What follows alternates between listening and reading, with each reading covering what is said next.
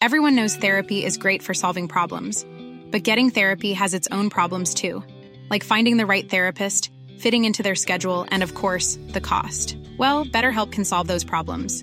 It's totally online and built around your schedule. It's surprisingly affordable too. Connect with a credentialed therapist by phone, video, or online chat, all from the comfort of your home. Visit betterhelp.com to learn more and save 10% on your first month. That's BetterHelp H E L P. It's that time of the year. Your vacation is coming up. You can already hear the beach waves, feel the warm breeze, relax, and think about work. You really, really want it all to work out while you're away. Monday.com gives you and the team that peace of mind. When all work is on one platform and everyone's in sync, things just flow wherever you are. Tap the banner to go to Monday.com. Millions of people have lost weight with personalized plans from Noom, like Evan, who can't stand salads and still lost 50 pounds. Salads, generally, for most people, are the easy button, right? For me, that wasn't an option. I never really was a salad guy. That's just not who I am. But Noom worked for me. Get your personalized plan today at Noom.com. Real Noom user compensated to provide their story. In four weeks, the typical Noom user can expect to lose one to two pounds per week. Individual results may vary. I Uh, can't and wait think till we get to the well. picks now because I you just added one for me. But I'm not. I really want to talk Oh, about it good. now, but I won't. And I'm going to save it. I'm going to save it. I'm going to save it. Okay, good.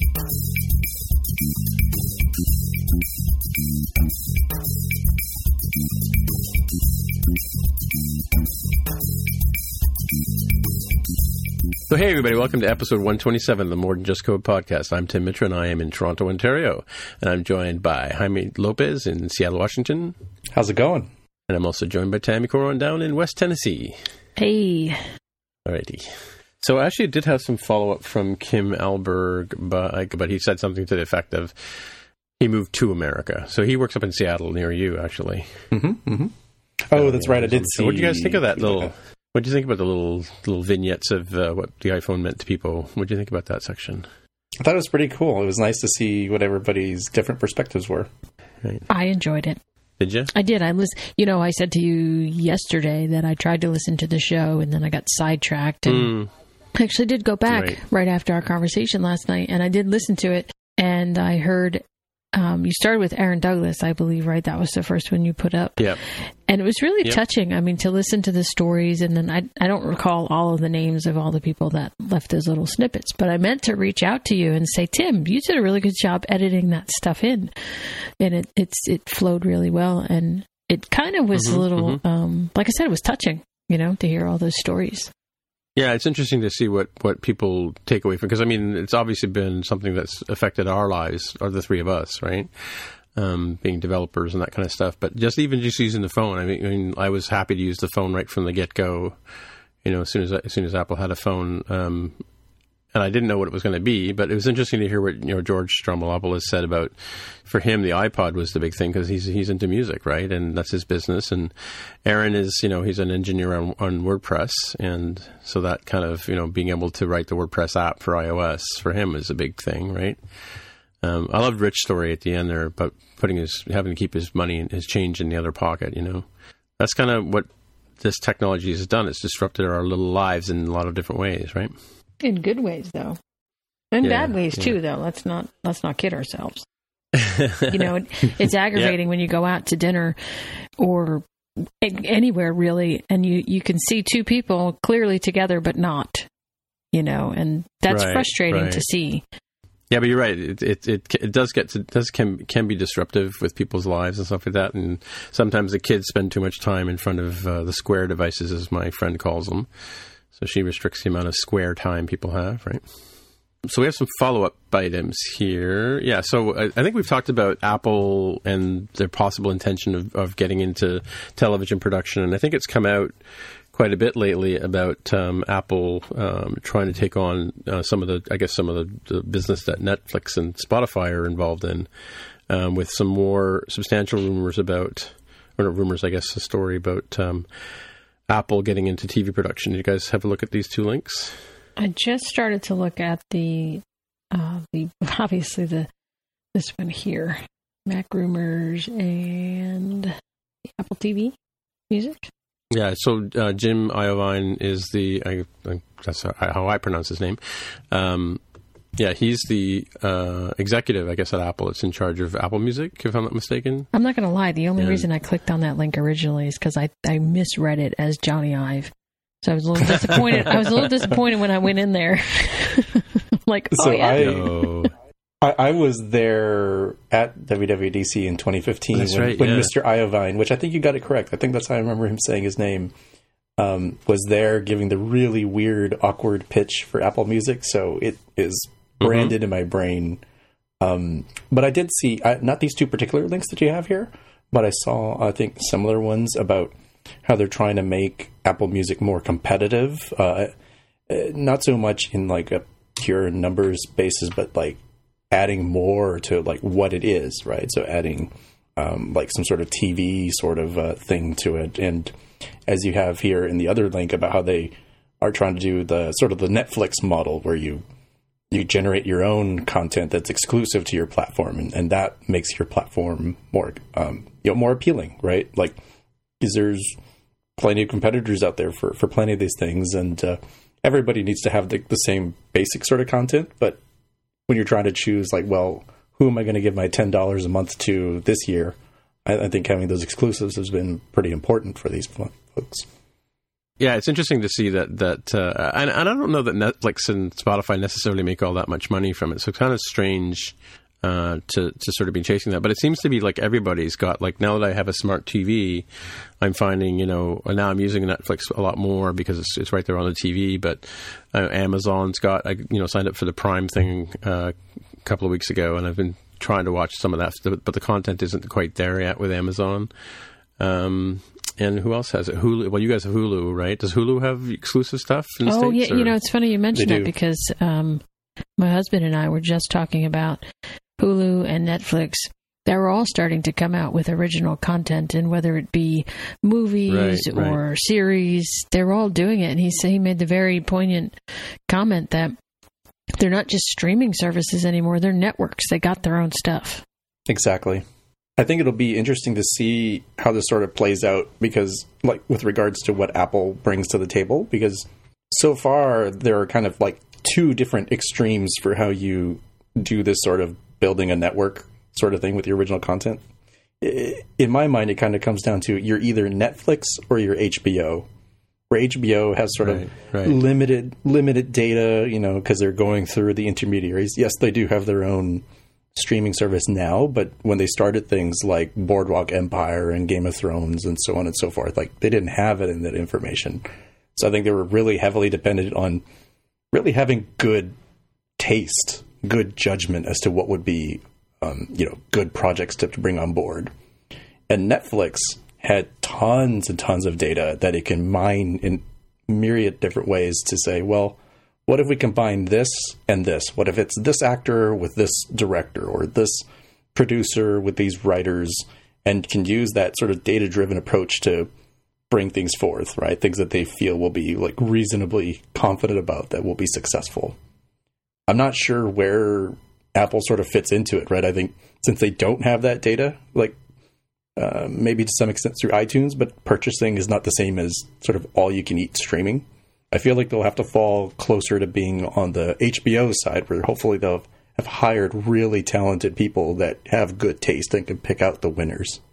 It's kind of strange in this model. Like I've I've followed some of the broadcast networks, specifically you know the ones here in Canada, and I, I know that when they there's a sort of uh, conference thing that they go down to in LA, if I'm not mistaken, where shows are pitched to them. You know, like there may be a pilot or maybe like maybe even like a bunch of episodes, and they buy those shows. And that's like here in Canada, we get we have a couple of you know we have our main main networks, and then we have some smaller um, novelty channels. Like you know we have. Um, uh, FX and and uh, we have a thing called show not Showtime, but we have a showcase I think it's called here. But you know how you have Showtime down there and they have some stuff and what's the what's the one that CW is that the network that Supergirl is on? Yes, CW. right? Yeah. Mm-hmm. So so you guys get it on, on CW, we get it up here on, on Showcase or Bravo or some other similar type of thing. So it's kind of like the, these guys go down to LA, they, they they bid whatever they bid for the shows, and then they get the exclusive right to show it up here. And, and I kind of wonder if that is a similar model that happens in what we see as Netflix. And I mean, like, did game was Game of Thrones actually produced by HBO initially, or was it something that was pitched and then HBO picked it up, you know, kind of thing, or same with Westworld and that kind of stuff, right? Um, it's interesting. I, I, would have to talk to a TV insider to sort of get that that uh, that inside story, right? But um, mm-hmm. it's it's interesting to see how, how this is going to play out. And I, I don't know how, I, you know, again, coming back to what I was saying earlier about the iPhone, I didn't understand how Apple was going to play an iPhone into the market. Right now, I'm, I'm not sure how Apple or, would play uh, their own content into this thing, kind of thing. And I'm, and I'm a little, I find it a bit fragmented that um, you know I can't watch certain shows because I don't have access to that particular channel network, or I don't want to, you know, I don't want to sign up for it. Um, like we're still, Carol and I still use cable. I mean, I mean, I don't know if you guys have cable anymore. I think Tammy doesn't, right? No, I do not. But uh, do you, do you, Jaime? Do you have? I do, you have I cable do, still, and, and and the last sort of tripwire holding me up is um, live sports. So that's getting Right, a little right, better right. with with you know ESPN is starting its own you know cable cutter cord cutter sort of service, but I I need to be certain that all of the teams that I follow and and, and special event type stuff too. Uh, so not just like the big four, big five um, sports, but also things like the Olympics, um, you know, the World Cup. I need to make sure that I have access to that sort of stuff. And right now, cable is still the absolute best way of, of ensuring that you do have at least you know real time access to it. Yeah, it's interesting. We have a we have a side story. I didn't put a post on here, but maybe I'll add it to the show notes. But uh, it's just a story that's come up recently, and that is that services like Netflix in Canada don't aren't obligated to pay to charge um, tax. You know when they sell their product, right? So you pay like nine or ten dollars, whatever it is, for Netflix, um, but there's no uh, what we call HST or, or harmonized sales tax, right? Um, that's like I think it's 13% in Ontario. So the government has stepped up and said, well, and because right now the way it's regulated up here is because it's a downloaded content and it's not necessarily something you're physically buying in, in you know, like or being handed over. It's data basically, right? Um, it's been excluded from having uh, that tax charge, and so now all of a sudden there, there's a question of whether we'll be paying tax on top of Netflix, right? Which is kind of an interesting thing. I don't know if you guys have a similar thing down in the states. Like, do you like do do you have anything any kind of experience with that kind of stuff? I think Netflix and Hulu both charge tax here. Do they? Yeah. Yeah, I think I it's just normal sales tax that that's included, if uh, if anything Yeah. at all. I'd have to look at my bill. Well, so it's it's significant. I mean, like with the number of people using Netflix here in Canada, and, actually, was was um, we were speculating a couple of weeks ago, um, and I saw a post by somebody online saying they missed the little red envelopes here in Canada. So I guess when Netflix came to Canada, they must have had the the disc delivery system because that's how Netflix started, right? With by, by sending out DVDs, right? Um, before they went online. Um, yeah, so I, I, you know, because there's no physical, like we have a sort of funny law here. If if you physically, if I burn something to a CD and I, like, if I build a website for you and I burn it to a CD and I hand it to you, right? Then I, I don't know. This law may have changed, so people can stop yelling at their iPhones or whatever. But uh, back in the day, I didn't have. If I handed you a CD or printed out a laser copy, I was I was obligated to charge you provincial sales tax. But if if I did something for you, like built a website and uploaded it to an FTP site for you, I didn't have to charge you sales tax, which was really strange, right? Because it wasn't there was no physical good being handed over, right? Mm, So it's kind of a strange, strange thing. So anyway, so that's the big thing going through. Uh, it's on, it's the news right now, and you know people are up in arms. But you know, if you think about it, it's it's revenue for the government that, that they could be using to you know pay for Canadian content, right? As well, right? They could turn it back into uh, grants for the arts. Sure, sure. Um, and I guess for this news, sort of bringing it back to like what will this mean for developers? It's it's pretty early to say, but if if this sort of thing takes off, I think it would be good to watch out for or keep alert for things that would be available to developers that would sort of entice us to more deeply integrate with uh, Apple Music and whatever this uh, TV offering might be. Um, I mean, you can imagine apps that are uh, built around you know creating your playlists or or your wish list or whatever the, the case may be, or or perhaps um, you know message app sharing extensions of like, oh, check out this really cool scene from you know episode five of this new TV show that comes out on on Apple service. So I think that's where right, the, the right. opportunities might present themselves for developers. But do we have access to any APIs for Apple Apple Music? I know that for the um, iTunes Store, we used to have uh, store sheets that we could put into our apps. And, you know, if you had an affiliate program, you could recoup some reference referral money like you do with Amazon, right? But do we have any API access from Apple TV or Apple Music? Sorry. There is some, like, I know you can add stuff to a playlist and probably even play stuff from Apple Music, assuming the user has uh, has signed up for the service. But I, I haven't really looked into it too far, so I can't say how deep it goes. Hmm. Well, one little interesting segue today, and I took a screenshot of it or tried to, was, was um, I was listening to uh, another podcast, and, and, there was a Kickstarter program that, um, well, it's Manton Reece actually, who's put together this microblog, micro.blog service, and part of it is a kick, Kickstarter. And actually, when I went to pay for it, it actually allowed me to use Apple Pay on the web. I guess that's, uh, I think we talked about that uh, as something that was coming or is available to us now. We can use Apple Pay as well on websites or Kickstarter. You know anything about that? I heard. Well, I heard Apple Pay was coming to the web, but I never looked into it beyond just hearing rumors and whispers in the hallways. You know, right? Have you heard? Had you heard of it, Jaime, or had you seen it anywhere? Uh, I had definitely heard of it. I remember it was one of those things that I thought was going to be really big coming out of WWDC, but um, I guess I haven't encountered any sites uh, personally, and, and, that's probably just because I, I tend to stick in Chrome and not in Safari, and that's a Safari only thing, so that's probably why. Oh, is it? Oh, right. Yeah, right, yeah. Right.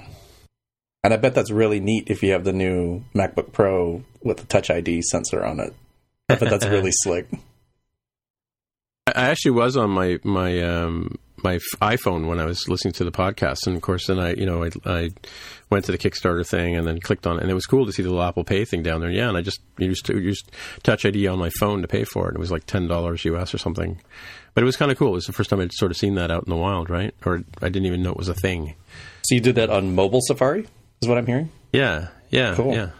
Yeah, I went to I went to the release note.tv site on on my phone, and then um, found the link to micro.blog Kickstarter thing from Manton Reece. So figures Manton Reece would do that, right? yeah, so if you guys want to experience uh, Apple Pay on the web, go to micro.blog Kickstarter and, and check it out. Chip in some money for no other reason than to, you know, beyond, you know, the, the, the, the well-to-do stuff of like, you know, supporting the project. is like, hey, let me try this cool thing out that I haven't tried out. Yeah, yeah, just for the sake of trying it. Every penny counts no matter how it comes to you, right? Yeah. Well, speaking of the new MacBook Pro, um, there apparently Sla- or Consumer Reports has uh, turned around and they're now re- recommending the MacBook Pro, the new MacBook Pro 2016 with the Touch Bar, after going back and testing some stuff. I don't know. If, and you had mentioned, I think, a couple of weeks ago that uh, there was some question about the way they tested the uh, the batteries on these devices, right?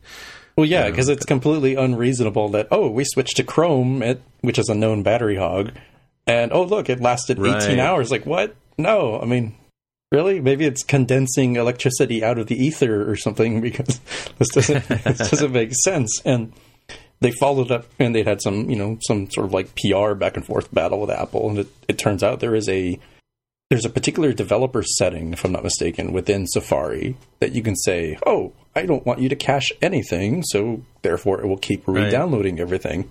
And apparently, there's a horrible uh. bug within Safari related to this uh, this particular setup.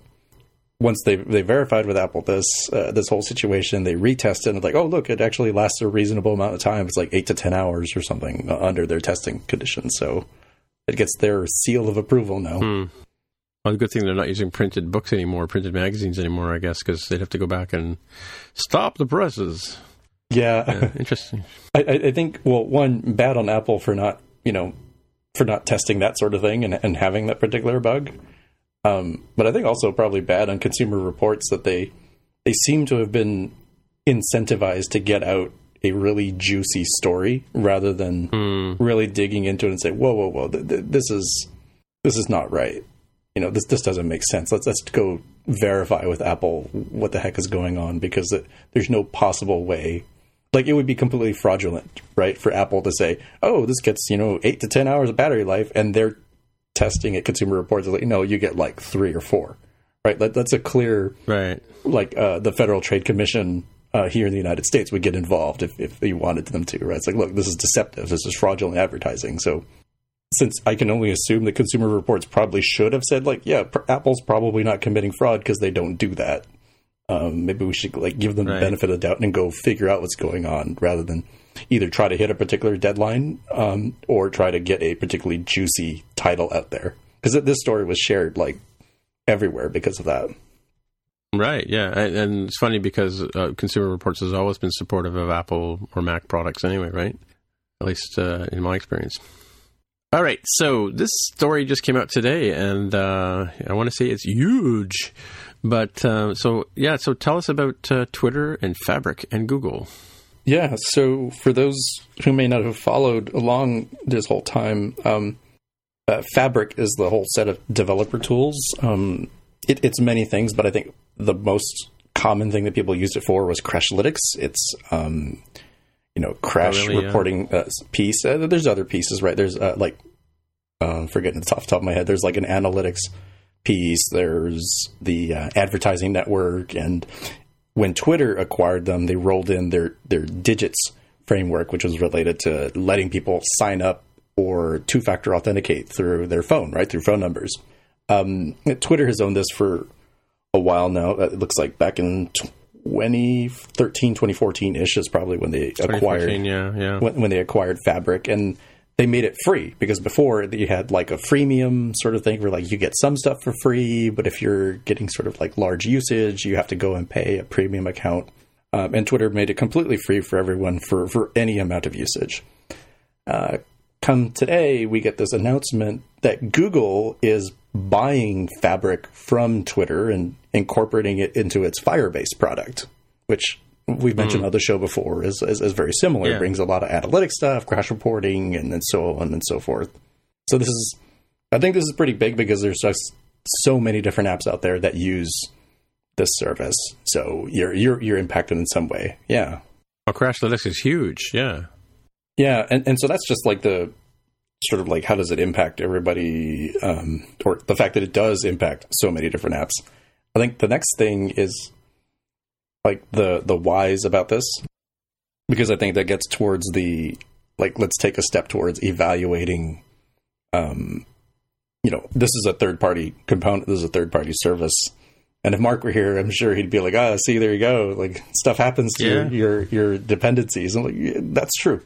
Um, I think in this case, it makes sense for both parties and is probably ultimately um, a reduction in in stress and, and risk for people who use this sort of stuff.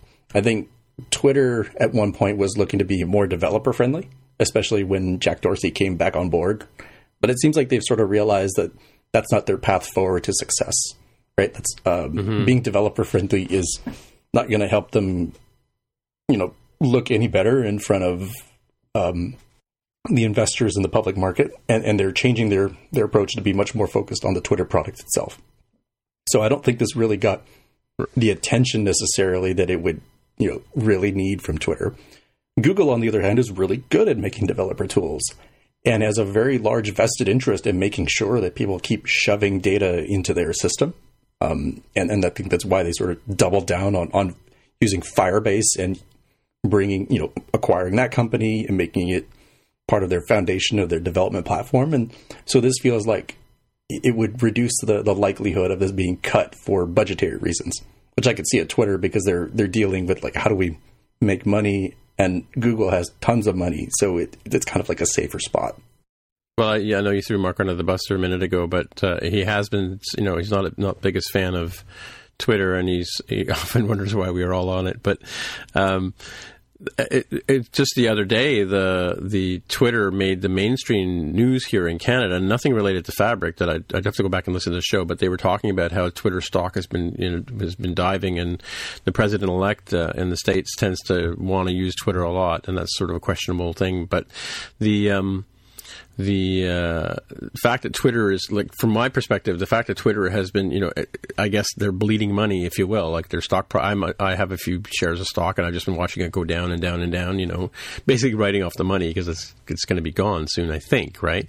But them selling off Fabric, you know, obviously it's going to be an infusion of cash, I would think, into the company or something into the company. Um, and perhaps that's going to give them a little bit of a, um, a longer lease on life. What do you think about that? I mean, when I look at it, I, I look at this being very similar to. Uh, let's look at Facebook when it acquired Parse, right? Right. So, uh, which spoiler alert, they they recently have they yeah by now I think they've shut shut down the Parse service. Yeah, it's, it's Um, gone. Yeah, yeah. They they gave a year notice, and I think we've we've hit that year notice now.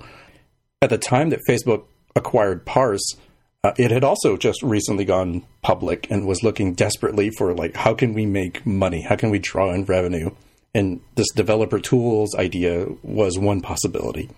And as it turns out, their whole mobile ad network was way more lucrative, and so they ended up dumping the developer tools, and, and sadly, the people who are using Parse are kind of left out in the cold or to their own devices. Um, yeah, Thankfully, it's open source, so they could sort of limp along with other stuff, and, and other services have cropped up. But that's a lot less, uh, you know, one stop shop as it was before, right? You're, you're kind of on your own more.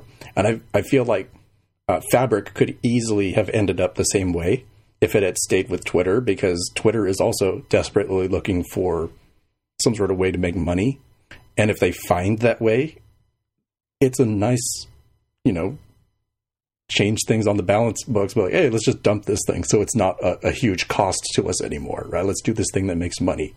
And I think Yeah, yeah. Uh, again, moving this to Google, who has all you know other motives and and and tons of money in the bank. Nobody's looking at Google saying, "Hey, wait a minute! Like, how are you guys going to make?" Is like make boatloads of money, right? They they probably literally bring them in like on boats, just big old boats of fat stacks of cash and money bags. And so I feel like this is a much Google? safer. Yeah, I, I feel like this is like it just goes right there. Like there's probably a port right there in Mountain View that they just they just bring in the tankers, Tankers of cash, right? tankers of cash, just fat stacks of cash just coming into Google constantly. Yeah, well, I think that Mark would probably, and I, and I kind of see it that you know reducing overhead is one of the things you do when when you have uh, when you're in trouble. I mean, you know, and the reality is is that maybe maybe having the whole fabric uh, thing, fabric service around and Crashlytics and stuff like that was probably costing them more than it was benefiting them. You know, and to spin it off to Google. Um, you know, I think everyone wants to get acquired by Google at some point, right? So maybe even just a, a partial acquire acquisition by by uh, Google towards Fabric would, would help Twitter out, you know. So, but but again, it, it, I kind of I'd love to hear what Mark would have to say about that. Maybe we'll ask him next week. You know, does this read the death knell for uh, for Twitter? I'm just sitting here wondering, like, you know, you brought up parse earlier, and it's like I, I don't understand why large companies buy these smaller things and then get rid of them. Is it just so they don't have competition, or what? Like, I don't, I don't, I, I don't understand that. Yeah, it's it's an interesting thing. Like you think when when uh, somebody like Facebook buys Parse that it's going to make Parse better, but yeah, it's it was kind of a shocker for a lot of people, right? Because I mean, uh, and, and some of the replacement products that that Jaime was sort of alluding to, I think Firebase is one of them, right? Um, As well as uh, I think Realm has something a tool that people can use for uh, Parse replacement. Parse was around for a long time, right? Um, and they, I think they were, yeah, because I, I, I think when I was building Two Life back in 2012, we actually considered Parse for a few minutes because you know because it had just come out, right? And uh, and it was it seemed to be relatively easy to use and that kind of stuff, right? So I think that's why a lot of people went to it. But um, yeah, it, it's it's a shocker, and, and I think it, it kind of left a lot of people high and dry when when um, when Facebook shut it down, right? For Scrambling sure. anyway. I don't know. I, I yeah, you're right. typically won't use third party services mainly for that reason. You know, when I was doing Yeah, heavier well- development for anything really, it would be okay, can I get away with doing it with the tools and the frameworks provided in whatever I'm coding for? Cool. Right, right. If I can, excellent. If I needed to look to a third party library because either the tools inside the SDK were not there or were not good, I would really, really have to strongly consider is that feature necessary right now? because Right. so many times you'll sit there and you'll blood, sweat, and tears into getting this third party library to work. And you've got everything working, and then something changes and everything stops working, or somebody decides not to contribute to that third party library anymore, or gets bought out by the bigger fish. I mean, there's a number of different reasons, at least for me, why I tend to shy away from third party libraries as much as I can. Now, that doesn't mean that there aren't some fantastic ones out there that people should be utilizing. It just means that I don't want the headache. You all take care of that. Well, I was gonna I was gonna say since Mark's on the show, you have to be the curmudgeon tonight, and and you you filled that road really role really well. Thank you. Um, would you do what Mark does? Would, would you do what Mark does, and would you build your own sort of way of dealing with whatever feature you needed, or what would you do? I probably would build my own only because then I really am very intimate with it and if I need if I need to update it in some way that I can. Now, that being Mhm. said, it really depends on what the feature is because there's also no point in reinventing the wheel. Okay?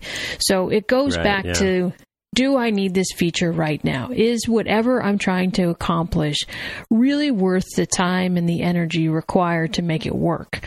And a lot of times the answer is no. It's just Mhm, mhm. no. It's really not. So I don't know. You know, I just I'm not a huge proponent of third party libraries for me personally. Mm-hmm, mm-hmm. Right.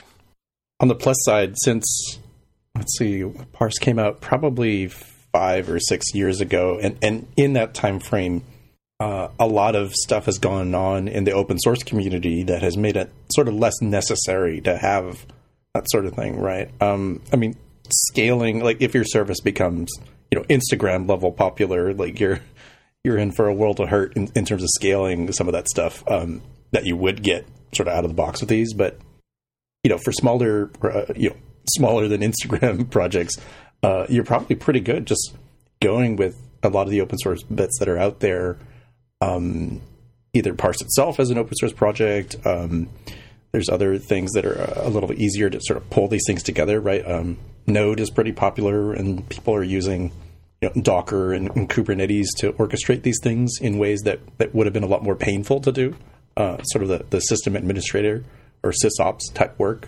Um, it, it has gotten a lot less painful than it was back in you know, 2011. So I think it's less daunting now to put this sort of thing together uh, for your for yourself and and control uh, you know the keys to your own kingdom. I'm just going to burn the kingdom down.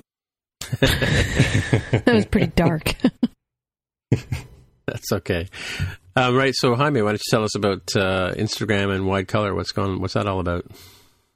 Yeah, so remember back when Apple talked about like, hey, we've got this whole color thing that's going to be, you know, cheaper, better, faster. No, it's probably more just like you know a, a broader set of colors, um, where things are mostly in. Uh, I think it's sRGB right now. Um, but they give us the wider color gamut with uh, what is it like P three something or other, um, very similar. Yeah. Uh, but you didn't just get it out of the box. In this Instagram post from their engineering team, talks about some of the things that they had to do, uh, which I thought was was pretty helpful because I've I've touched color spaces a very tiny bit. Like I I definitely recognized the um, like oh like using UI graphics begin image context with options and then you know plucking a, a UI image out of the current image context, and you have to be uh, a little bit smarter about that. If you're somebody like Instagram where they've they are using the new APIs that are um, P3 you know broad color gamut aware um, but they also did a really good job of making it sort of seamless for their engineers to work with so they don't have to think oh let me put this if statement here. Like if this supports higher quality color let me get this. Otherwise support that. They've they use some extensions to, sort of make that easier for them where it defaults to the um, the old approach underneath the covers right? So it's very seamless. Uh, and also what was pretty nice is they give an example and i can't find the link now. They give an example of an image that they use. It's a it's an image of their instagram logo but um, in red and i saw it on a device that apparently supports the full color gamut uh, that being Right. my iPad Air 2. So I was able to see the logo. Um, I haven't looked at other devices. They claim that if you use their example image on a device that does not support, all you see is just a red square. So that sort of gives you like a uh, oh yeah, here you go, sample mm. one. Let me look on this device. Let me see. Okay, so I am looking on my um, this is my 2012 Retina MacBook Pro, the first edition, and it is just a red square. So sure. there you go. So that uh, I can tell that it works. Then it's in the post. It's okay. under a canary is, is the title. Um, they also talk about in this about uh, how they dealt with their their whole filter pipeline. So I think they're less dependent on this than they were, you know, maybe back in 2012, but it's still certainly very popular for people to add uh, maybe not the sepia tone, but you know other filters to their Instagram photos. And apparently, they had trouble using their um, their normal OpenGL method of, of editing and filtering because OpenGL apparently is not color managed; it just operates on a range, and then it's up to the, yeah. the output to determine what the colors are. Uh, in their case, they said, "Oh well." Mm, the way we're going to hack around this is by doing all this stuff off screen in a buffer and then placing it on the screen using a UI image view, which is wide color compatible by default. Um, right. And since they're not, as they point out, not a high frame uh, high frame rate application like a game, it, it was sufficient for their needs. Like they're reaching out and wondering, like, hey, if you've developed a high frame rate way of doing this, we want to hear from you. So if anybody out there knows more about this than than I do, I, would certainly be interested to hear more about that because that that seems like a non-trivial problem if uh, Instagram was looking to punt on it. Right. Well, I've, I've because I come from uh, ink on paper and publishing, um, dealing with digital photography in early days. I've spent a lot of time with color management.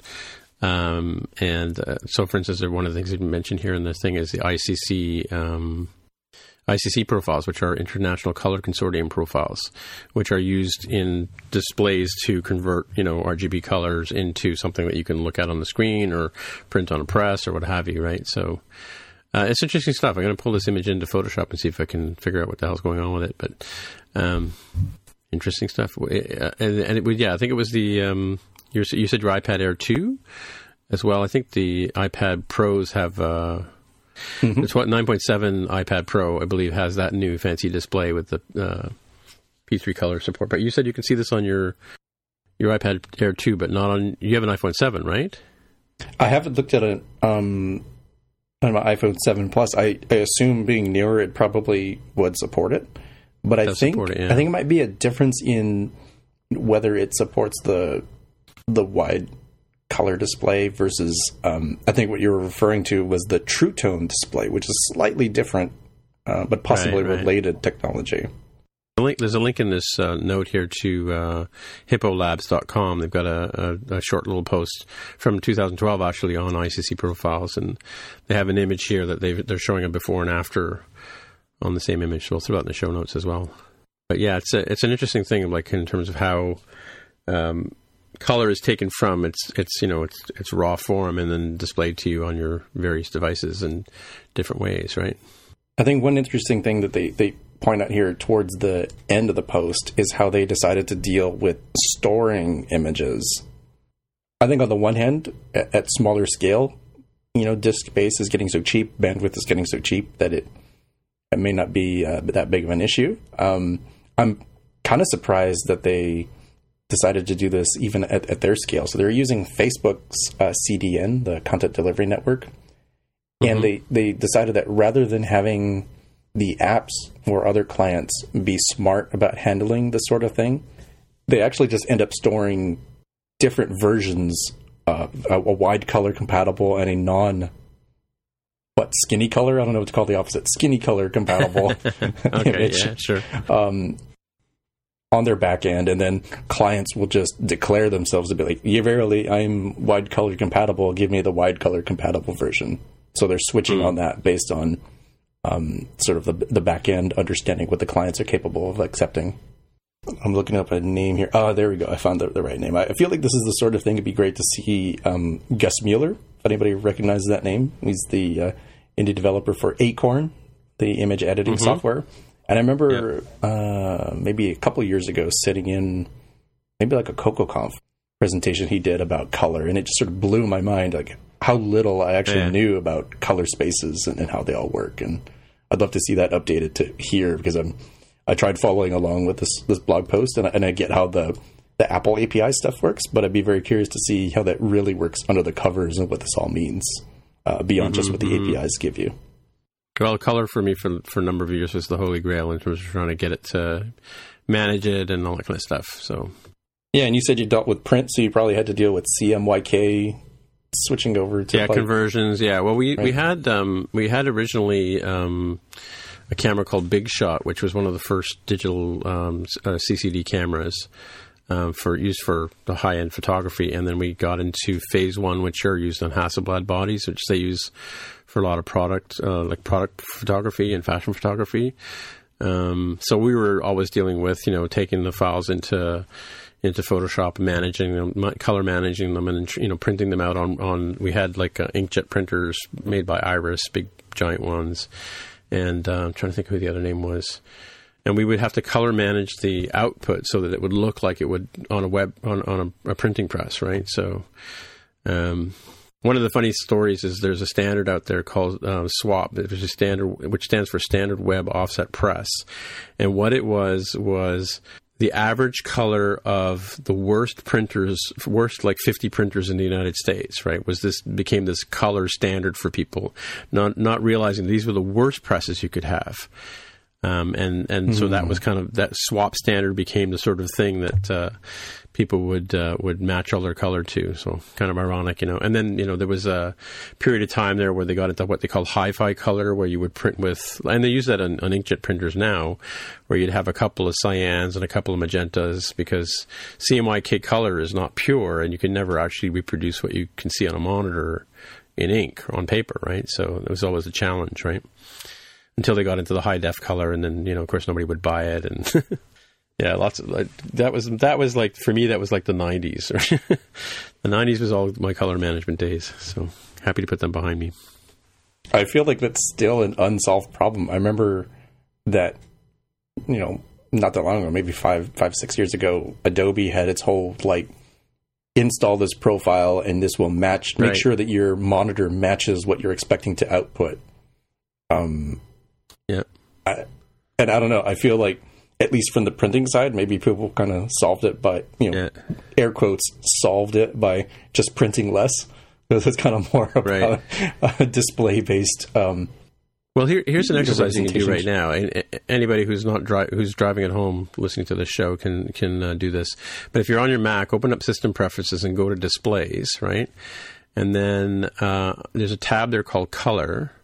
And underneath the, when you get to the color, like I'm looking at a, I have a cinema LED cinema display that I have on my Mac, and then I've got my my color display on my on my um, uh, MacBook 13, and I'm using color LCD.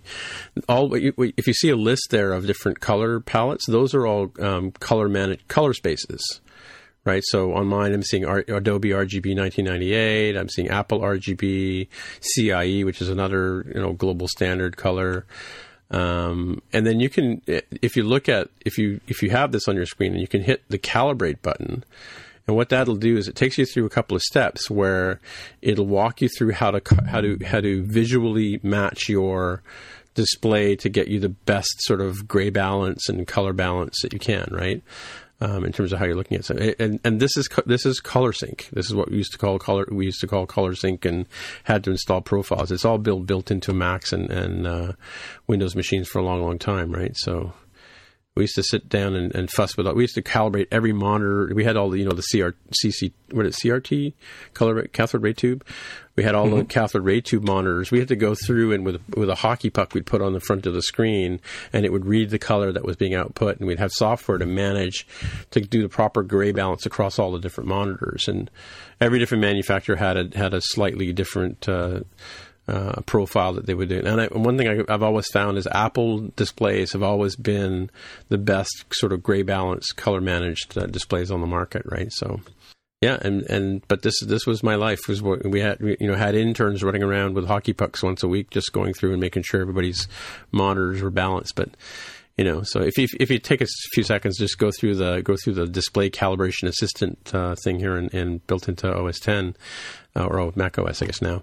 Um, you'll see how you'll see how you can color profile a monitor. And it'll it'll offer to save you know whatever profile you want. And what it does actually it changes the way the images and things display on your on your various monitors and stuff right? So we don't have this in ios though but thankfully.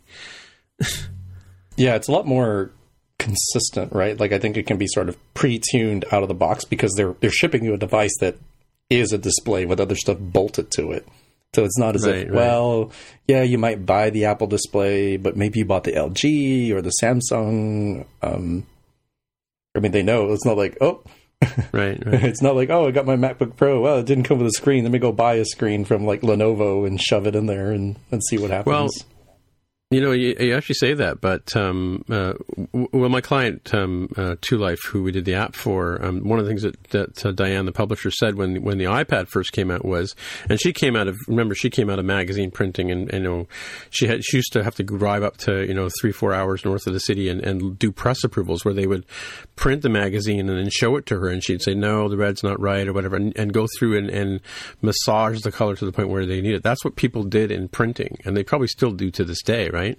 They, what they call press approvals, right? Um, mm-hmm.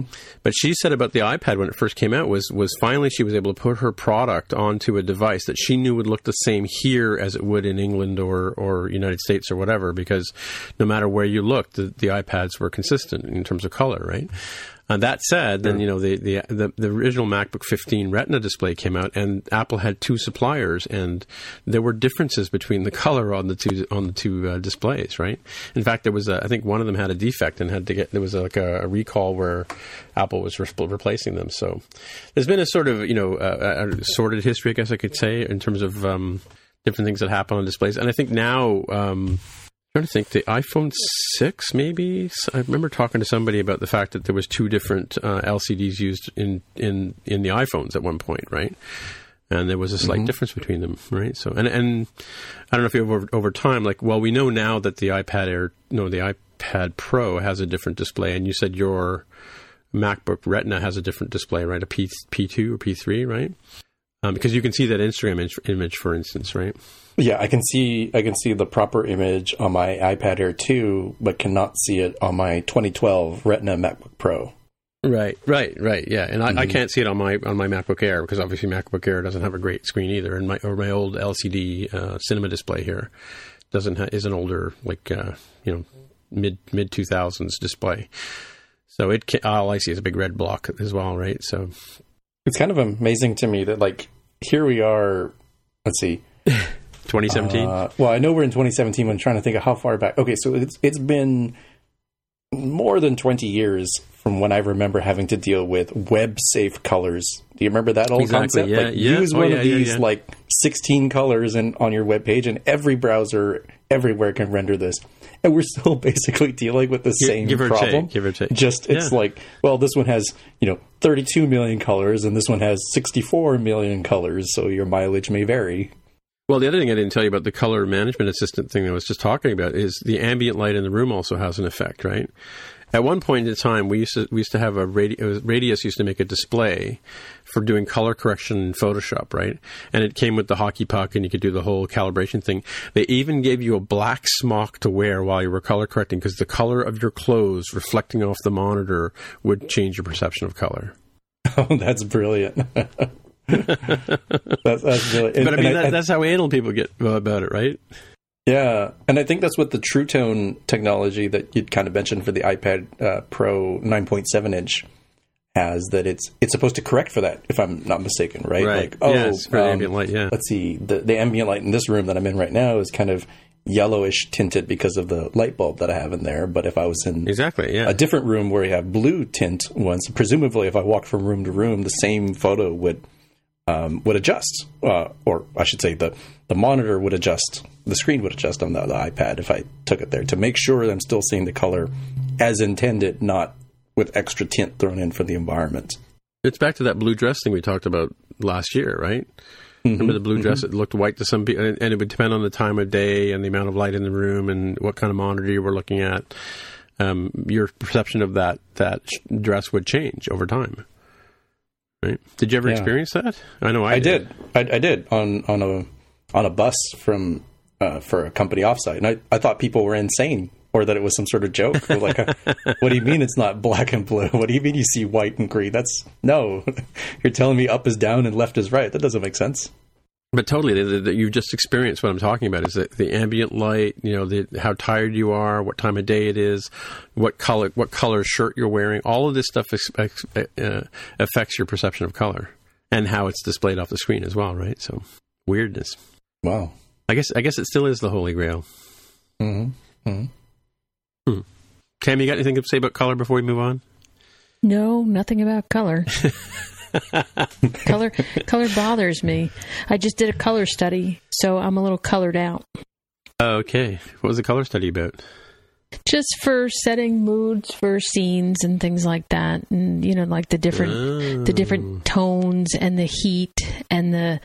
I mean, like my head was swimming by the time I was done with it. I'm still not done with it. I'm still in the process of doing color studies, but Right. Right. you know, like the obvious ones, the the reds and the oranges are hotter, and the blues and the the the, the white colors are cooler, and things like that. And you know, what what Yes. kind of a mood do you want for this scene or for Right. that character? So yeah, the, color is. Color is life. Color is everything. I don't know how colorblind Yeah. people do it because I, I I know some colorblind people, and I Mhm. can't even imagine. You know, like I'm working with someone now who's colorblind, and I'll send over this color, and I have to send over more than just the color. I have to send over, you know, the code for the color, for example, just to make sure that it's the right Right. color. but you know, they Right, won't. They can't see everything that I see, and I don't know that I could. I don't think I could live in a world that I couldn't see all the colors. Yeah. We also we had a, a lady on roundabout a couple of weeks ago. Uh, I guess last month uh, in last fall, who was I think she did drawings for. Remember the illustrator? She she did like not she didn't do drawings for for films or whatever, but she did sto- sort of storyboards, not storyboards. Betsy I don't remember Bauer. she was talking about, and she was talking about um, how you could set the mood by geometric shapes in the image or in the scene and the colors in the scene. Do you remember her make yeah, that I, comment? I think that was her, but yeah, she whoever it was, it's absolutely correct. I mean, like you know, with character design, round is is more. You're more comfortable, more loving, and- more friendly. yeah. Sharp, pointy stuff is evil doer guy. You know, you stay away from him. right, like Darth Vader. Exactly. The more angles you have, the the more unapproachable that thing or that character is. You- Then you start to bring in the Right. hotter colors or the, the darker colors, and now you've got yourself an evil dude. You know, you make a round, Right, right. fluffy, you know, uh, light yellow colored character. You just want to go over and hug him. Right, right, right. Yeah, maybe it was Betsy Bauer. Hmm. I think it was, but yeah, it's all about the color. So while I have a lot to say about color, I'm sure the listeners would be very bored to hear it. All right. Okay. Well, we we bored them enough with, with between Jaime and I, but but it was interesting, Jaime, to, to hear her talk about you know using sharp angles and stuff like that to create a disturbing scene, like you know like like like you know the scenes where you like you go to a, a castle or whatever, and it's all pointy and sharp, and you know that's they they kind of do that on purpose, believe it or not, in movies, right? To to mess with our heads. Yeah, and the same things about color and shape really apply to app development too, right? Like, so for the design, the visual design piece, where surprise, surprise, if you're looking at a particular kind of app, and, and we've talked about this before, where um, different colors can mean different things, right? That certain uh, certain kinds of apps, like Yeah. I think food apps, tend to be red because it inspires appetite in it, and Right. Yeah. sort of uh, orange is, is kind of like a not really one that's impactful from a sort of cultural standpoint, but ended up being more like a standout color that people used. Um, Right, and, bl- and blue is very conservative and safe, and you know so that's why a lot of IT Mm-hmm. companies use blue in their logos. And Yeah, and stuff, banks yeah. use green because green is money. Um, health, oh, really? uh, uh, health, uh, like you know, like Weight Watchers type stuff. I would assume uses green because green is also fresh and it gives you sort of a serene feel. Yeah, there, there's there's definitely a lot that goes into it. So it's not just like, oh yeah, that's cool. We use it in you know media. It's like no, like uh, of course some of these are kind of culturally dependent. So be real careful with your colors, but in general, like you can evoke a certain feeling with those things. I can't and I wait think till we get applies to the well. picks now because I you just added one for me. But I'm not. I really want to talk about it now, but I won't. I'm going to save it. I'm going to save it. I'm going to save it. Okay, good, good, good girl, good girl. So listen, um, I was actually reading this next post by Ash Furrow, friend of the show. I think he's friend of the show. Yeah, he's friend of the show. He I'm still now. blaming him for Swift. I'm blaming him for Swift because I was at WWDC and he was there as well in in 2014. And when they when they said we got this new language called Swift, and and I, I just tweeted him and said this is your fault. So, but anyway, Ash has written an article here on naming things. So, why don't you tell us about that, Jaime? Yeah, so we've we've talked about sort of idiomatic Swift and, and all the different things that, that means, and we've talked about um, sort of the difficulties in sort of getting concepts across, right? Because what we're dealing with in software development is very abstract things, and and naming things is like, as it said, is one of the hardest things in in software development for sure. And and this post I thought was pretty good because it, it starts out from the sort of standpoint of like using what Scala and what that language uses as sort of its language guidelines, as well as the sort of official uh, Swift.org uh, API design guideline. It kind of goes a little bit further in some things, and, and I think they're pretty good guidelines, right? So, like, let's take a look at some of the examples from the, the blog post. Like, wider scoped names should be longer. And in this case, he gives the example like, you know, in a simple for loop where you're looping through um, you know, 10 digits and printing them out. Why is it okay to use the name I and recognizing that for, you know, for I is going to represent each one of those iterations of values, but you wouldn't mm-hmm. accept anyone like in a code review giving you a struct that has an attribute on it that's I. You'd be like, what, what in the world is this? I don't know what that is, right? Like the, the scope of usage is just too broad for for the struct, or you can imagine a class in the same case where it, where it would not right. be appropriate, right? And he gives a, a a fix where it's like, well, instead of you know i of type int, let's make it number of interactions of type int. So when you see that in the code base, oh yeah, you, you kind of get what's going on. And also, uh, sort of going along with like more used names should be shorter, right? So like if you're using something a ton of times and it sort of out of repetition becomes like, oh yeah, I know what that is. You know, it doesn't need a huge, enormous name.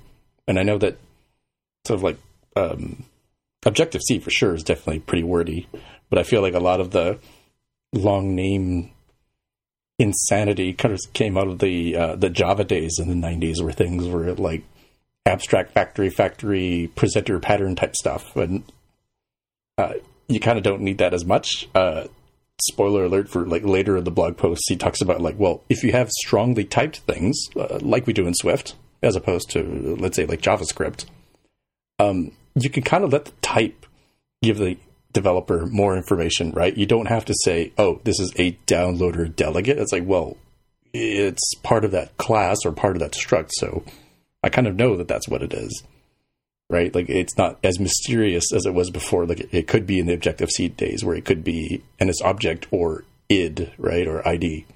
Right.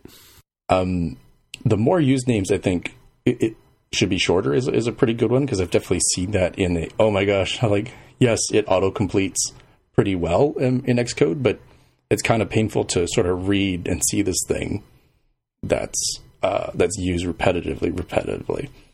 Um, I think the one that if you're going to take something away from this blog post that you should really like, glom onto and start using on a daily basis, it's the dangerous names should be longer Mm-hmm. Right? So so he kind of gives the counter example of like something that's not dangerous, like loading from cache.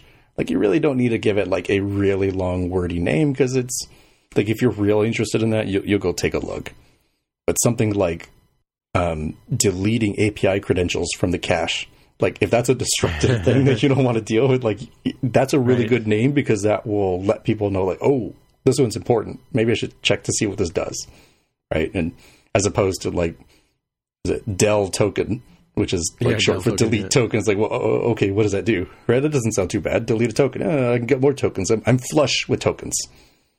Right. Um, I, I think those sorts of things are are are good to follow because I've I've definitely encountered code bases where really tiny innocuous sounding names had huge ramifications if you used them incorrectly. Um, let me see here. Oh, omitting names entirely, I think, is one that's very, very Swifty, and I haven't seen the community really bond around this one. So he kind of gives the the example of like named versus unnamed parameters, like positional parameters in closures. And I don't know. Uh, so I'm, I'm still relatively new to Swift, still using it uh, more and more on a daily basis um, in my day to day job, and I really, ha- I really haven't figured out sort of what the right thing to do is. Like, it is kind of handy that you can just do dollar zero and dollar one, and Yeah, you have a yeah, really, yeah. a really small closure. Like, yeah, okay, I, I kind of get it. Um, I think I've seen folks get a little too cute with that, where I almost feel like I prefer the wordiness. Um, but I don't know if that's because it's it actually makes it easier to read as a newcomer, or if I'm sort of coming at it from a very biased standpoint because I'm used to the wordiness of Objective C. I'm used to it reading Right, like right. prose rather than it being uh, very succinct. So I think that's the one guideline that uh, I'd like to see sort of more analysis on and, and, and sort of try it out in in the code base that I'm working on and sort of see how it feels if it's um, I, I think writing is one thing, but sort of reading it myself again, you know, a week or two later, and then seeing when other people write something similar, how I feel about it, and whether I truly understand what, what's going on. And he mentions this guy Ray Wenderlich or something. Apparently, they got a guide. Uh, I don't know who these people are. It sounds like random Joes on the street, apparently, but uh, sounds like they're pretty smart. So I'd, I'd say go check it Well, out. I'm I'm pretty sure it's been my pick before the Swift style guide. We actually use that at work too. So the official RayWenderlich.com style guide, which our friend of the show Greg initially had a hand in, but he's no longer involved in it. But Yeah. So have you, having looked through this post, have you encountered uh, any of these kinds of issues, or have other things that maybe you're like, oh yeah, you should also consider this because this is what has Well, bitten we actually are going project." through. The, we're going through this right now. I mean, like you know, one of the things about um, adopting a new language is is uh, how do you deal with things like um, naming? Like Mark and I are big fans of, of uh, self-documenting code, where you know the, the and that's one of the things you mentioned about um, Objective C was that you could have method names that kind of explained what they were doing. You know. Um, and it's it's, it's kind of sort of the same sort of thing we're looking for in Swift, and, and some of the rules in Swift. I'm just trying to find here. Um, you know, there's a sort of the Swift.org has those rules. It's in the post here somewhere um, about like when you know the whole idea behind where Swift three is right now is is that you know to to try and reduce redundancies um, and and shorten things up and be much much more succinct in, in the way you're, you're you're naming things. Whereas Objective C tended to re- be a bit repetitive, right, in terms of like method declarations and stuff like that. Do you know what I mean? Mm-hmm. And that's you know trying to get rid of trying to get trying to make it a bit more clearer, but at the same time now we're all sort of and as Ash says at the beginning of the post, we're starting to develop these idioms as we all start using Swift and and uh, uh, start dealing with it, right? So so yeah, we are we are dealing with this right now, and we're um, going through how we, as a group, want to basically have a sort of standard in terms of how we're going to style our, our code, and that help. Yeah, and and Tammy, have you run into this sort of thing on, on the projects you've been working on? Not really. Mostly because I haven't been doing a whole lot of that. Uh, Okay. So uh, I don't know that it's, it's it's quite as applicable, but I I distinctly remember when I was back in school trying to help out a um, a fellow classmate on whatever assignment it was, and I remember he had way too much fun with the variable names he was using. You know, let's say the assignment was, Right. oh, um, make a calculator, right? And I go, okay, well, I was still learning, just like everybody else does, and maybe some of the variable names. If I look at them now, I'd be like, hmm, that's not great. I would have named it this instead. But at least it was a, a good, you know, attempt at making it um, sort of self-documenting. Uh, this guy, though, I remember him naming stuff like A, A two, meat, log.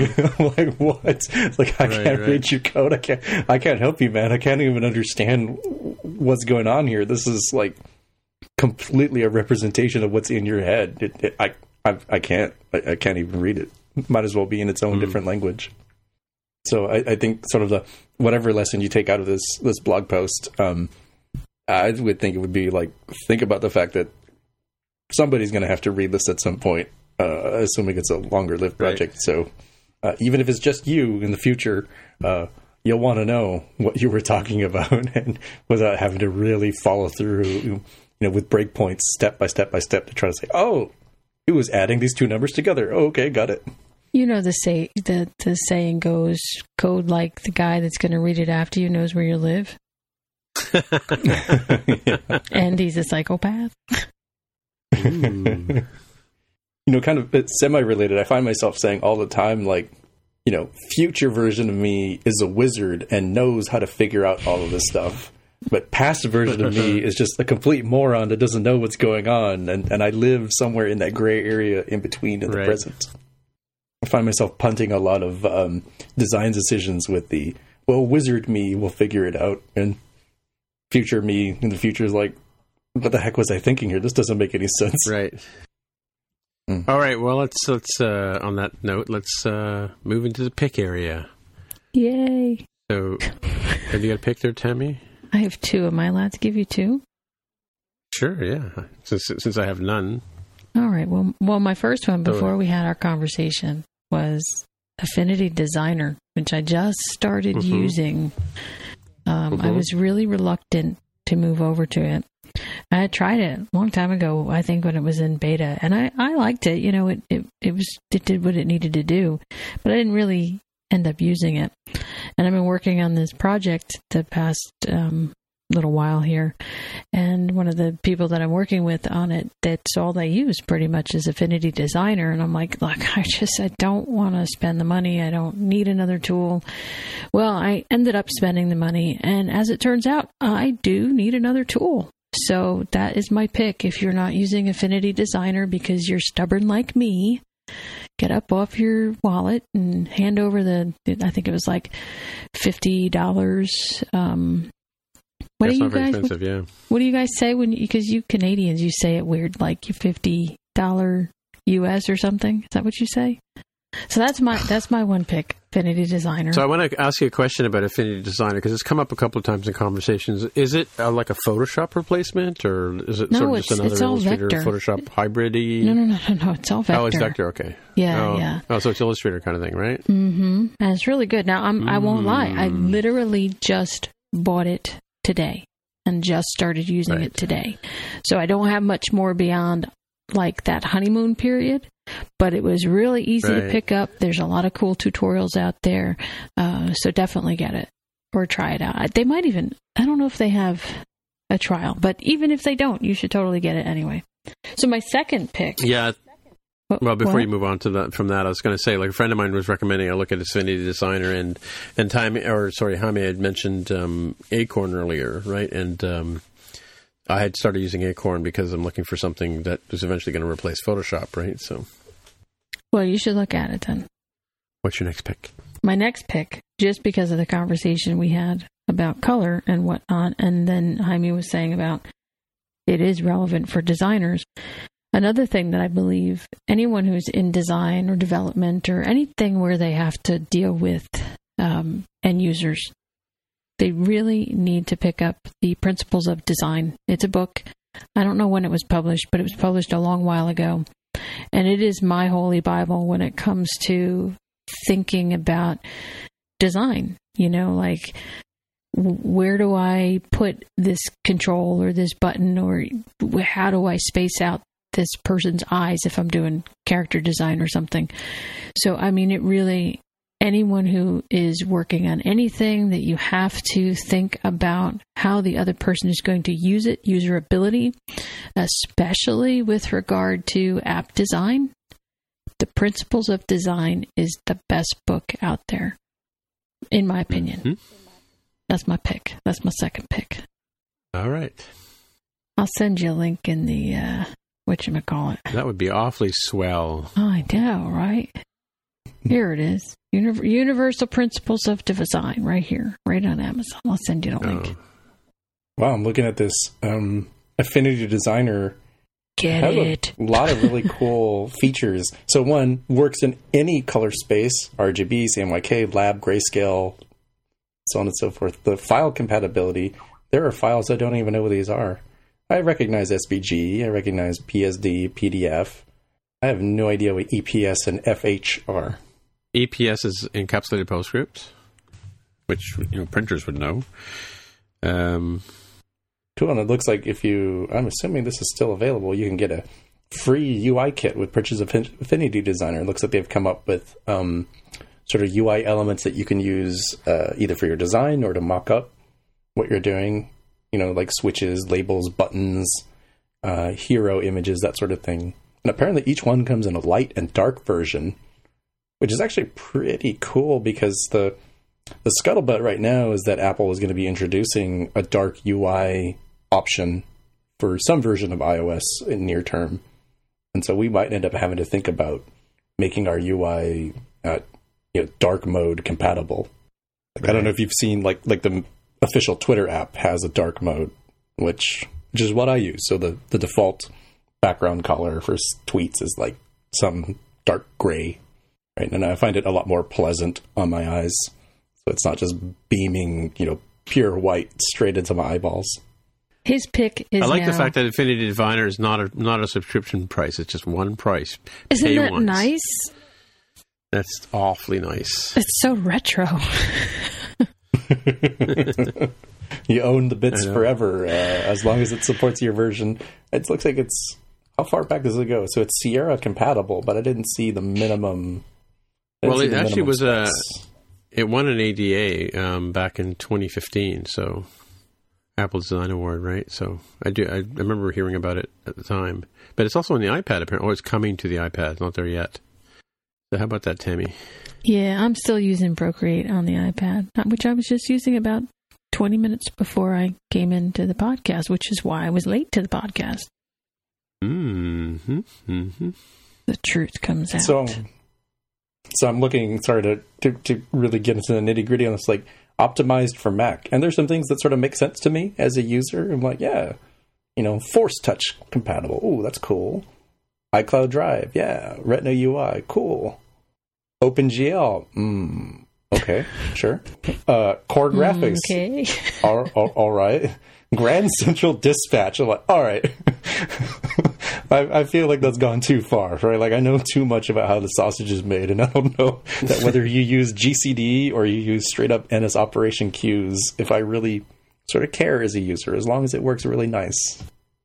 I feel that was uh, stretching a little bit. I feel like maybe they they had a design here for like, hey, let's add all these like optimizations, and oops, it's an uneven number. No, we can't have an uneven number. We need to add a couple right. more, so it fills out. It looks nice. Oh, look, it even has DCI P3 panel support, which we were talking about earlier. Apparently, I've created a couple monsters over there. Uh huh. Uh huh. Uh huh. Tell All you, just well, stop friend of looking at it and go get it. No, only it's sixty nine ninety nine $50. Canadian. Even yeah. There you go. Fifty. That's what you say. Fifty. Fifty dollars U.S. That's that's the term you US. use. Okay. Fifty dollars. Couldn't remember. Or, No, no. or sixty nine ninety nine Canadian. Canadian. Right. Cana- Canadian. yeah, but when you say dollars, doesn't that denote USD? well, we have Canadian dollars, and oh, Australia have- has dollars as well. So Oh, see, I don't. I don't leave my house. I don't know. yeah, yeah. I'm not very well traveled. Yeah, it, it probably would be a very How how- you, you American centric uh, view to assume it is, but then I'd say, well, considering that so many other economies are based on the U.S. dollar, it kind of seems like if you just say dollar, it's U.S. dollar, and if you need to specify with anything before, like Canadian, Australian, so forth, then you specify where necessary. I feel like it's it's it's cleaner that way. It feels very odd to say U.S. dollar because nobody says that here, right? And and We- again, well, very U.S. centric. yeah, yeah, but true. they say it backwards. They say fifty dollars US. That's what confused me. Why wouldn't you say fifty USD? Mm, See, then you covered. Well, we could say we we could say fifty USD, but then yeah. hmm which which brings me to my pick, which I just threw on the page here. Sorry, Jaime, I'm, I'm jumping in here. Yeah, but go for it. Jaime posted Jaime posted something the other the other day, which was a little uh, series of YouTube videos, and I ended up watching them on my my fancy smancy smart TV here. But it's a history of paper money. Like, how did we go from trading goods to giving people pieces of paper that have value. And and in the sixth episode you find that once they got away from the gold standard the US dollar became the standard measure for most money currencies around the world believe it or not You cannot have this conversation with me right now because my tinfoil hat is not nearly untight enough right now for this conversation. I'm not sure what that means but anyway it's a series. you have to of look at it's, the uh, real history of the United States dollar to find out exactly what I mean. I'll give you a tip. Oh, well, no- Federal oh. Reserve, start there. well hang on a sec I'm talking about my pick which is the uh, the YouTube series so what are you talking about the real history of the US dollar No, I can't I talk get about it. this. okay I'm just telling you. I you. feel like we need do- like some like dun dun dun music right when Dun, when dun, Demi dun. says that. no, is you there just- something I don't know about the U- American dollar? Like, is it like the, the eye in the sky and the? E well, there pluribus- you got you pluribus do have unum you do and- have the eye and the pyramid uh, Illuminati Yeah. confirmed and whatnot. But Oh. no, seriously, when all kidding aside, just do do a little Google check on the history of the Federal Reserve, and then you'll right. Okay, and then wear your tinfoil hat because if you go down that path and you start getting into that weird part of YouTube, then that's where reality and truth kind of get a little confusing. right, right, right. Dun, dun, dun. Yeah, I, I, dun, he know he knows too much. Wait, Um, wait, wait. So, so now do we have to pay somebody a lot of money because we just went dun dun dun? You have to. It's By the your way, you show. know, you know, it's, it's it's funny. You know something, Jaime, you, and you and Mark were talking a couple of weeks ago, and I don't know if it was in the out sh- after show or whatever about the three tones that are like um, some network, like NBC or something like that. The, Yeah. Dun, Apparently that is dun, trademark. Oh, Apparently that Yeah. is Say it, Jaime. Let's, get Intel suing us too. Dung dung dung dung. Is that what the Pentium inside was? right, right, right. Yeah, absolutely. Those are very. I mean, I immediately I haven't seen an Intel commercial in a very long time that I can actually Right. remember, but I absolutely remember the tone.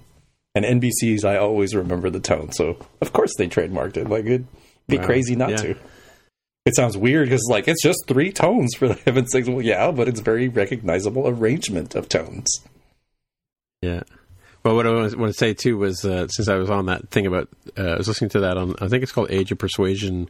Um, a guy named um, oh he's like the hockey player. Uh, I've forgotten his name now. Terry O'Reilly uh, has a show on CBC, um, and he's a marketing guy here in Toronto, and he does these amazing talks on on that, and that's where he talked about that particular tone being copyrighted a couple of weeks ago. And he's a it's a podcast. I'll put a link in the show notes. People should listen to it. It's pretty cool. All right, Jaime, the moment has come at last. What is your pick? My pick feels like it follows with the theme that we sort of accidentally had in the in the show today. Um, it's a tool called Zeplin. It's at zeplin.io. And it's a tool that Right. I used recently on a project at work where uh, you need to have a lot of fast coordination, really tight coordination with the design team. In this case, working on a visual refresh um, that we recently went through. And I don't know how it would have been possible to, to get what we got done without this tool. It, it's really nice. It integrates uh, very nicely with Sketch, right? Like it'll produce, um, you know, different versions of things that you need for iOS and Android. Uh, but having things like the color palettes, so instead of like having to go bug somebody and say, "Hey, what is this green? Is it CD2X5?" Uh, no, it's it's some other value. Like I don't have to guess. I can see right in the palettes what it is.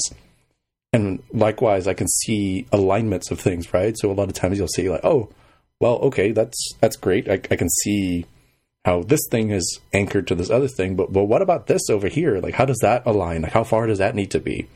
And you can see those alignments, kind of like um, if you've ever seen people use Xscope, the the Mac tool. So kind of shadow pick there. Xscope is also pretty good for this too, for the alignment stuff. Um, it'll give you sort of the red lines of like, oh, this is 52 points and uh, in width, and it's 10 points away from, uh, let's say, like the layout guide. Um, but you can also uh, communicate with folks on here so you can leave notes like, hey, th- this alignment isn't going to work on the iPhone 4S. What should we do in that case? And it really, really helps because everybody sees it rather than it being like, you know, in a separate tool like Slack, for example. Um, which, funny enough, this actually does have Slack integration, so you can get updates in there if you if you hook up the bot. So you can say, oh, like alert somebody in this channel that you know somebody has gone and, and, entered more information about this, or they've added new screens, or they addressed some sort of comments that you had. So I, I found it really great. Um, I know I've used sort of other methods um, in other visual design refreshes in, in in the past, and it definitely has not been as seamless and successful as uh, as this has been. I think this really saved a lot of heartache for for everybody. There's like less round trip time of like, well, you know, let me output something from an artboard, or oh, let me. The designer's not there, so not really sure. It's like, well, I can see what their design currently was, so I can actually look at it and purely understand it without any sort of intermediary in between. Yeah, have, have either of you used uh, Zeplin before or similar tools? Well, you know what? I, I think I signed up for Zeplin when it was just being announced and before it had rolled out into the beta program because um, it, it, rings a bell. And I was looking at a lot of wireframing tools a couple of years ago when I was working on some projects that had to get done pre PDQ. Um, so it, it, does look very familiar to me, but I think I, I, I think I didn't pull the trigger on it when it first came out. But so you, and you were using it with your team this week, or like collaborating uh, not, with your other members, or not not this week, but during like the holiday time frame. Uh, it looks like they launched their 1.0 in July of 2015. So yeah, uh, it seems yeah, like it sounds about right. Yeah, well, like, like, a year or two ago that I heard about it. Probably when they had the the beta launch back in right September October timeframe of 2014. Right. Yeah, I, I do remember signing up for it. I'm just trying to find it. I probably do have still have an account, but uh, yeah. But I thought it was only with Sketch because I mean that was the one thing that uh, that was the showstopper for me because I don't have I don't use Sketch, right? So so, but are you so so coming back to so you you were able to go through a, a, a like a set of design set, setups for for building an app with this? Yeah. So let's say like um, let's say you've got like an account screen. It's like okay, well this is moving here, this is moving there, and I'm looking at at the design and can say, well, hold on, like if this is specified to be this many points tall always there's no way that all of this is going to fit on an iPhone 4S. And I was able to add that sort of comment. Right. And they're like, oh, yeah, yeah. And then the Android folks came and said, yeah, we've got some smaller density devices that this will have a problem with too. And so everybody could see that, right? Like we, we could have had like an altogether different kind of conversation, but instead it's captured in the tool. And then I got a notification on Slack that it had been addressed and I was able to just go pop right in. But, Oh, okay, there you go. So it's not an absolute number. It's more like you know, twenty five percent of the screen is this size, right? So like I felt like that really helped um, fix problems before it can kind of be you know too much to deal with, right? Because we're trying to do things on rather tight time frame, and and this really helps keep everybody like on the same page. Right, sort of like um, what's Basecampy kind of collaboration, right? Does it does it output code? Like I, I see here on the, the, little movie they got on the, their homepage, uh, sort of a Swift or Objective C and color palettes and that kind of stuff. Does it export all that kind of stuff for you to use in a project later, or how does it work? The only thing I remember were colors and fonts that it that it does, but um, okay, like I, I can see how that would make sense if you're like prototyping something, but considering that I already had um, an architecture, uh, like a typesetter and a color palette object that dealt with all of that. The, that was less interesting because uh, even though it will generate code that's like, oh, um, you know, we can use this with the RGB values or we can generate it with uh, hex values, which shockingly to this day, UI uh, color does not support hex values, which which bothers me, right? Because everybody everybody either writes the code themselves to, to convert, or they use like a little third party snippet, or heaven help you, a CocoaPod to uh, to do that sort of thing.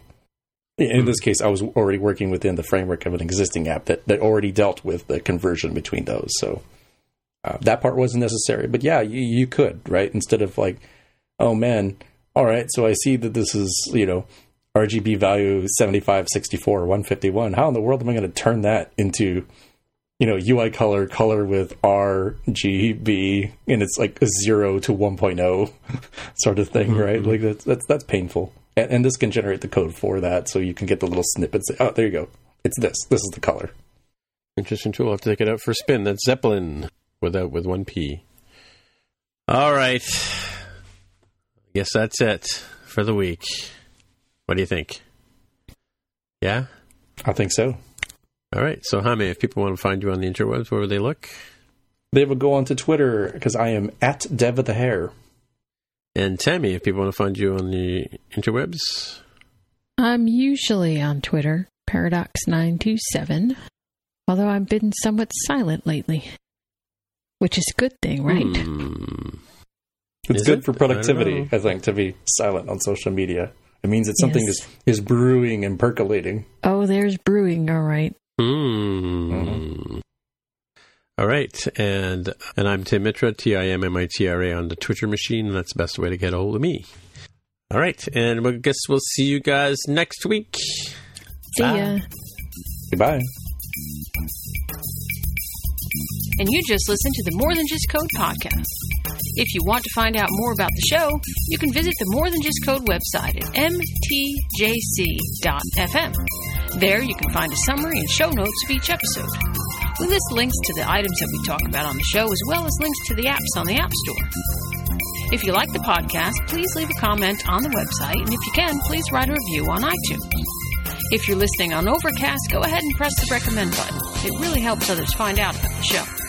You can also follow us on Twitter. Once again, the podcast's Twitter account is at MTJC underscore podcast. If you'd like to support us, you can pledge any amount on patreon.com slash MTJC. Thanks again for listening, and we'll see you next time.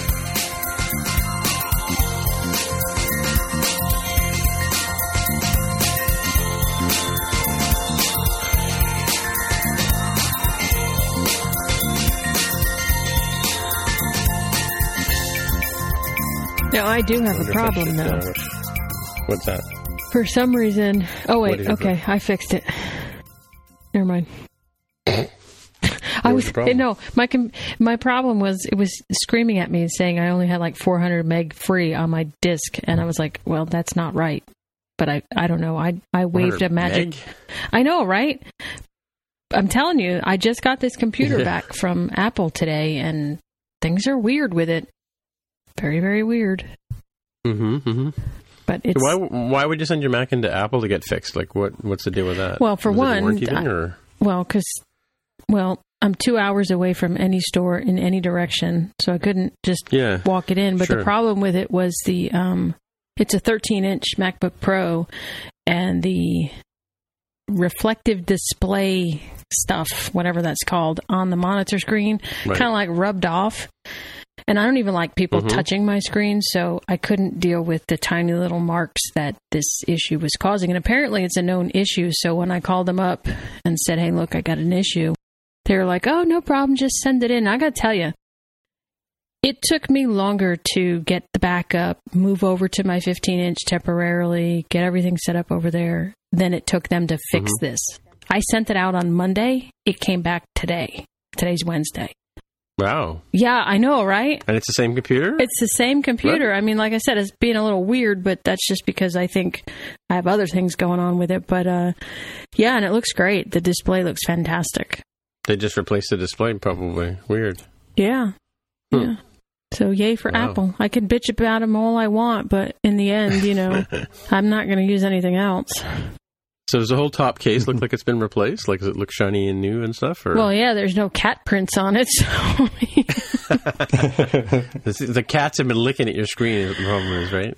I said that was the first thing I said to my husband. I'm like, oh look, there's no cat prints on the top. They really must have fixed it.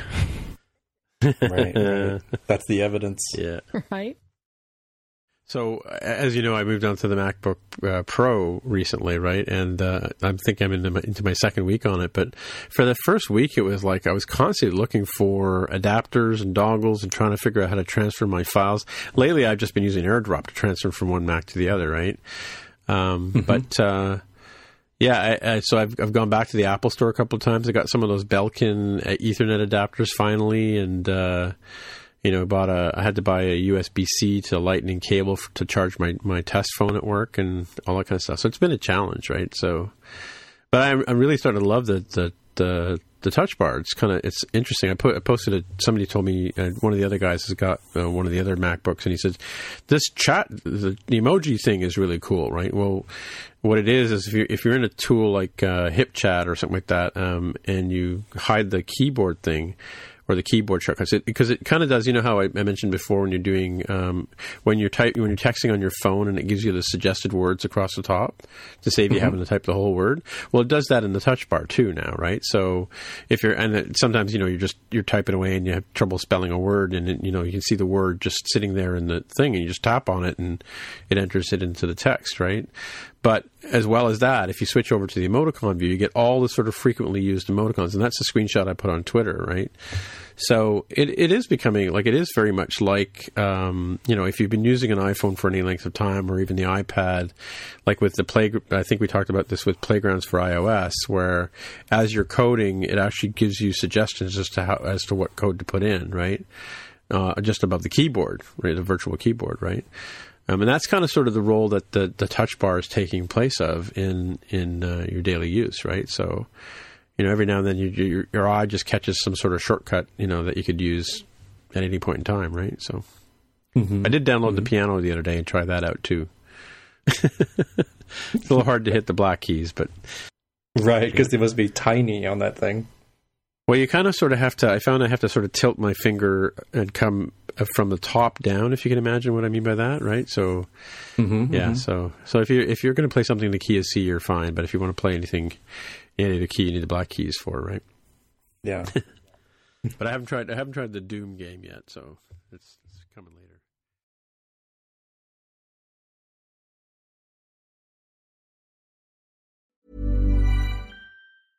Even when we're on a budget, we still deserve nice things. Quince is a place to scoop up stunning high-end goods for 50 to 80% less than similar brands.